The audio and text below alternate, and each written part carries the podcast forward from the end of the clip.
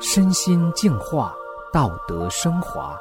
现在是明慧广播电台的修炼故事节目。听众朋友好，我是袁成，今天要和大家分享的故事是年轻董事长的志向。一般人们对于走上修炼之路的人，其印象不外乎是经历了世态炎凉后的心灰意冷，或遭遇人生挫折时难以逾越，或罹患疑难杂症，或年龄已高不修今生修来世等等。可是事实不然，尤其法轮大法一九九二年传出以来。成万上亿的修炼者，其中不乏身体健康、家庭美满、拥有高科技、高学历、平生得志，在各行业中成就出自己一片天的佼佼者。我们故事的主人公庄家元便是其中的一个。让我们一起来听听他的故事。今年三十八岁的庄家元是台湾人，已经是一家前景相当看好的数字媒体。C two 公司的董事长，以及几家企业的投资者，可是家园温文祥和的谈吐举止，却像个邻家大男孩，从他身上丝毫嗅不到一点市侩气息。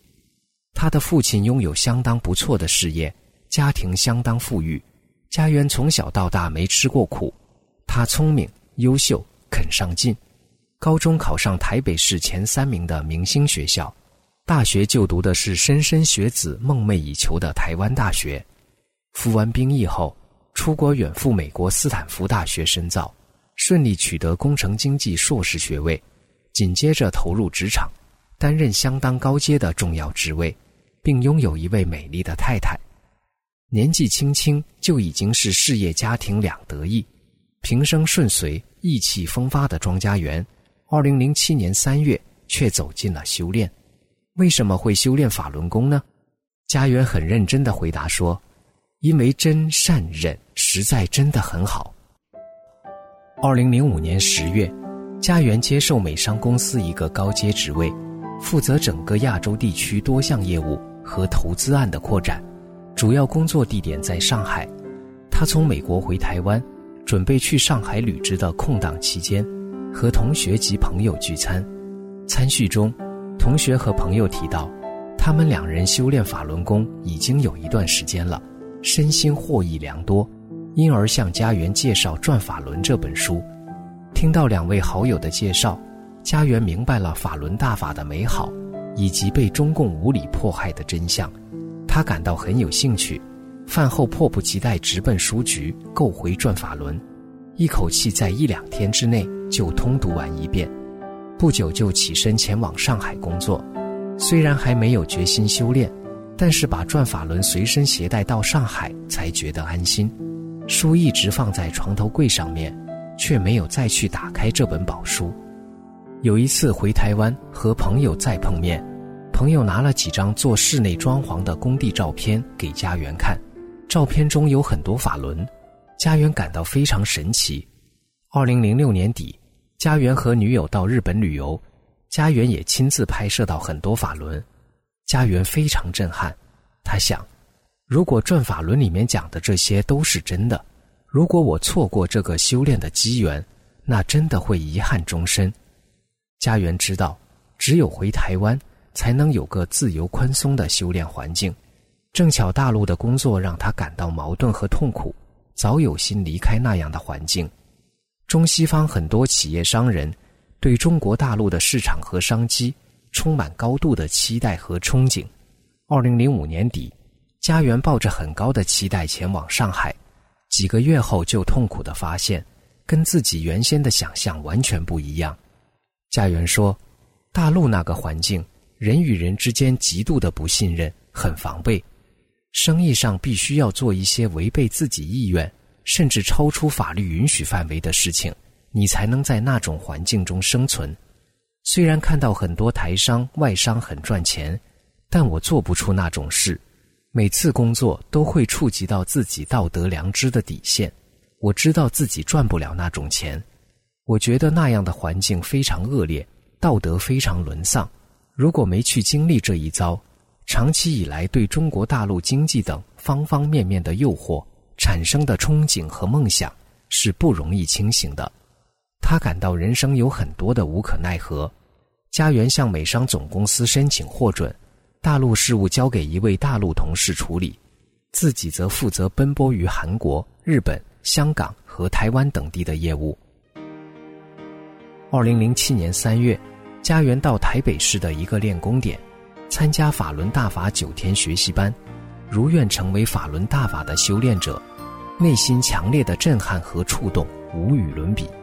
得法修炼之前，家园在大家的眼里是个挺不错的好人，个性随和、温文有风度、肯上进，他自己也感觉不错。人生目标不就是追求事业的功成名就吗？在追逐的过程中，自己始终有一把尺。不至于在风花雪月的红尘中迷失，甚至沉沦。修炼之后回头一看，发现自己有很多不足和执着。家园说，修炼前虽然有自己的道德标准来衡量，但是名利心较重，女友总是埋怨我只想我自己。当时我不以为然，比如去上海工作那件事，决定后才告诉他，并且不顾他的反对。一心只想追求事业的巅峰，搞得两人关系非常紧张。修炼后，师傅教导我们要先他后我，在实修过程中，我慢慢扩大自己的容量，学会了在生活中、工作上以及和家人相处的方方面面，怎样多替对方着想。这种先他后我、事事处处为他人着想的身体力行，也为他自己开创出事业的另一片天。家园掌管的这间数字媒体公司创立于二零零六年，当时他是三位投资者之一，自己则在上海工作。由于创办人不善经营，投进去的资金被他亏空殆尽，财务出现严重问题。眼看公司倒闭在即，如果是接手重整，势必投入更多的资金和心力。得法之前的家园可能不会插手救援，公司倒闭就倒吧。无所谓，就当是一次投资失败而已。反正自己还有其他事业以及投资在做。可是修炼后的家园，考量角度跟以往截然不同。公司倒闭，我自己还有其他事业，生活不成问题。可是二十几位员工将失去工作。再说，这间公司的产品也还不错，在市场上具有独特性，前景看好。如果任它倒闭，客户也会受到很大损失，于是他着手重整，抱着真善忍的态度，很快就走出艰苦的困境。这三年来，公司业绩蒸蒸日上，员工从二十几位增加到近四十位。家园说：“当主管，上面还有个老板可以请示，当老板可是最后拿主意的人。我之前没当过老板，所以都是边摸索边学习。”我看了很多经营管理的书籍，参考很多成功企业家的经验，但不是囫囵吞枣的照单全收，而是用大法的法理来对照，从法上去悟，然后去做。他只抓大原则，定好总目标，和员工们沟通协调，直到员工理解并且认同公司的总体目标后，就放手让员工自己去发挥，培养他们独当一面的能力。家园说。我觉得很重要的一点就是，也要允许员工犯错。经营公司不单只有业务要操心，公司里里外外，包括员工的一些摩擦，有时都会惊动老板去调解。有些时候难免烦恼、急躁，甚至动怒。但是家园因为有真善忍的法理做指导，面对问题的态度也有所不同。家园说：“我不敢说我都在法上，至少因为修炼。”所以能尽量保持一个慈悲祥和的心态去处理事情，就会比较容易看到曙光，能够化解得开。我想这是法的力量。从修炼中获得的智慧，也让家园打开多赢的局面。他说：“毕竟我是经营公司，公司需要赚钱。现在抱着先他后我的角度，我能够拥有更多智慧，多替人家着想。”然后想出一个让大家都赢的生意方式，把饼做得更大，让客户、我的合作伙伴都获得好处，公司也能够赚钱，我又可以以奖金的方式来照顾员工的福利，使这多赢的方式变成正向的循环。在他的带领之下，公司在二零一二年二月获得年度十大企业金句奖。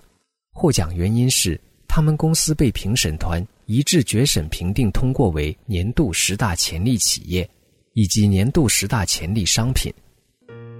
家园和女友交往多年，也认定他就是自己的唯一，但多年来却迟迟没有结婚的举动。修炼后的家园从法理上认识到，作为法轮大法的修炼人，要以正统的道德规范要求自己。不能像时下的观念和作为，认为只要有爱就可以了，不需要那张结婚证书来证明。从为对方着想的法理上，他也悟到，自己不能不为对方负责任。想到自己为事业名利冷落了女友，跟他之间的关系没有摆正，周遭氛围变得很拧劲，家园感到了内疚。于是，家园修炼三年后，也是他俩相恋十二年之际。完成了婚礼，现在他们有了可爱的宝宝，家庭更美满了。家园说：“我觉得真善忍真的很好。如果不修炼，感觉人生真的有很多的无可奈何。唯有修炼，能让人生返本归真，找到自己。能够修炼法轮大法，是我最大的幸运和成就。”